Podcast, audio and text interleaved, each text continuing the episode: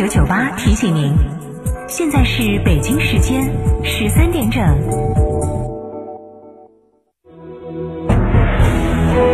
成都的声音，FM 九九点八，成都电台新闻广播。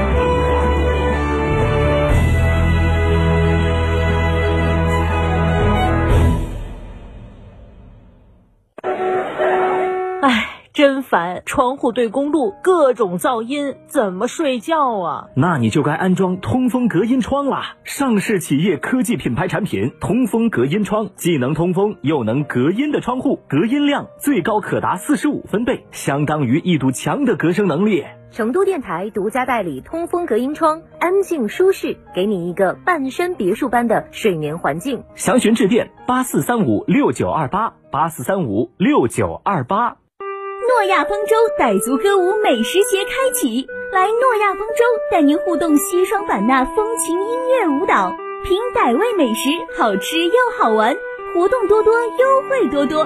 诺亚方舟欢迎您。新房墙面我选德国飞马，旧房翻新我选德国飞马。艺术涂料开启墙面装饰的定制时代，艺术涂料墙面定制就选德国飞马。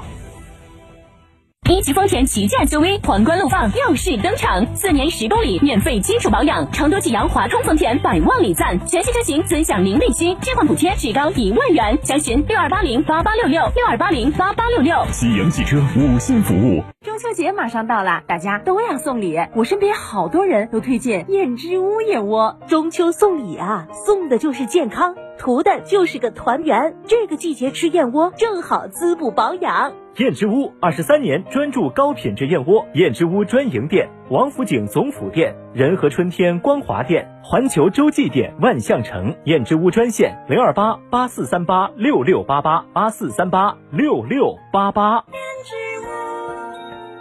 十一年，二十五城，二十六家分公司。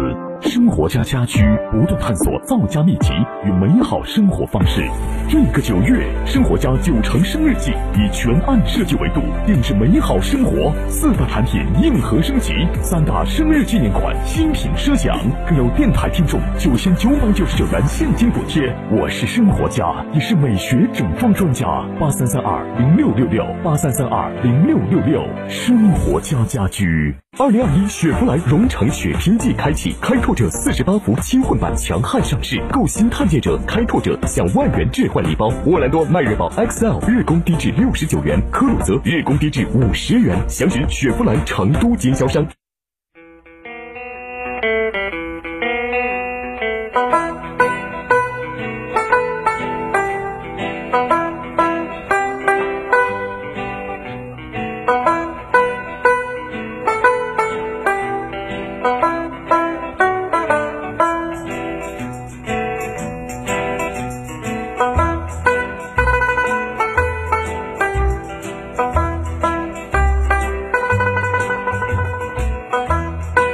零二一顺品郎杯成都最美招牌菜评选活动的决赛正在投票当中，三百二十家的美食招牌菜进入小郎酒的 Cup 小程序投票，更有机会抽取好礼。顺品郎浓香之中融入酱酒，够香够纯够柔顺。顺品郎味道正，浓酱兼香的都市光瓶酒。即日起到十二月三十号，凡是在成都区域内购买了新顺品四八零，就有机会免费的获得一瓶同款的二八零。购买有瓶标标识的老顺品四八零促销装，同样是有机会赢得一瓶经典的小郎酒。小郎酒大品牌，小瓶装量正好，浓酱兼香有滋有味儿。小郎酒大品牌，浓酱兼香型的小瓶白酒。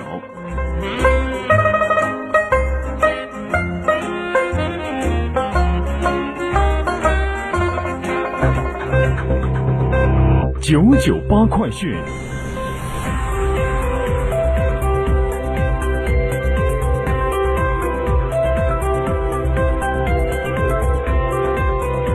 各位听众，大家下午好，十三点的零四分，我是浩明，为您播报新闻。九月十七号，记者从成都市卫健委了解到，在昨天即十六号，成都市无新增新冠肺炎确诊病例，新增境外输入无症状感染者一例，一例境外输入无症状感染者解除集中隔离医学观察。再来关注一下全国的疫情数据。根据国家卫健委今天上午发布的数据说，昨天新增确诊病例八十四例，其中境外输入病例二十二例。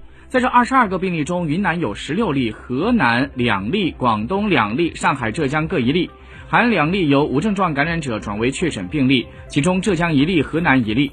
本土新增病例在昨天达到了六十二例，其中福建六十一例，在这六十一个病例中，厦门三十一例，莆田二十八例，泉州一例，漳州一例。另外，云南也增加了一个本土新增病例，是发生在云南的德宏傣族景颇族自治州。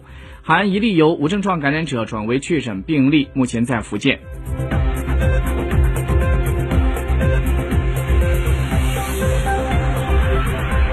据央视新闻的最新消息，神舟十二号航天员乘组完成了三个月的太空驻留任务，在今天将会将会返回地球。而这次飞船返回舱的着陆点不再是内蒙古的四子王旗，而是在酒泉卫星发射中心的东风着陆场。现在，搜救回收空中分队已经是抵达了临时起降点，五架直升飞机抵临了临时的补给点，搭载搜救回收力量也即将飞赴待命的空域。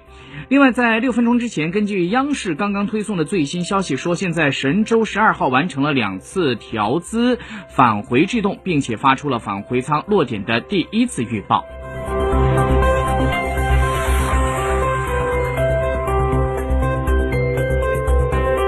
关注一下全运会的最新消息，根据北京日报刚刚发出的消息说，就在刚才，十四运的射击。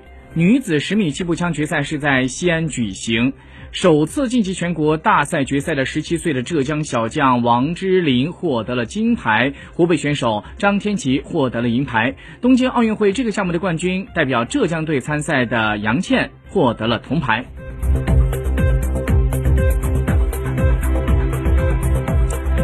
据央视新闻消息，昨天中国旅行蒙特利尔。议定书三十周年暨二零二一年中国国际保护臭氧层日纪念大会在北京召开。我国加入蒙特利尔议定书三十年来，累计淘汰消耗臭氧层物质约五十万吨，为保护臭氧层和减暖气候变化做出了重要贡献。交通运输部的副部长王志清在今天上午举行的二零二一世界新能源汽车大会上说。交通运输部要积极支持新能源汽车的智能化和网联化发展，研究推出绿色发展行动方案和公共领域新能源车的运营补助政策。到二零二五年，中国公交的新能源车的比率要达到百分之七十二。另外，交通运输部呢要在探索新能源道路运输车辆碳排放核算方法的研究，要加大高速公路充电服务设施的建设，努力实现停车和充电数据的互联互通。到了二零二五年，我国的高速公路路的快速充电覆盖率要达百分之八十。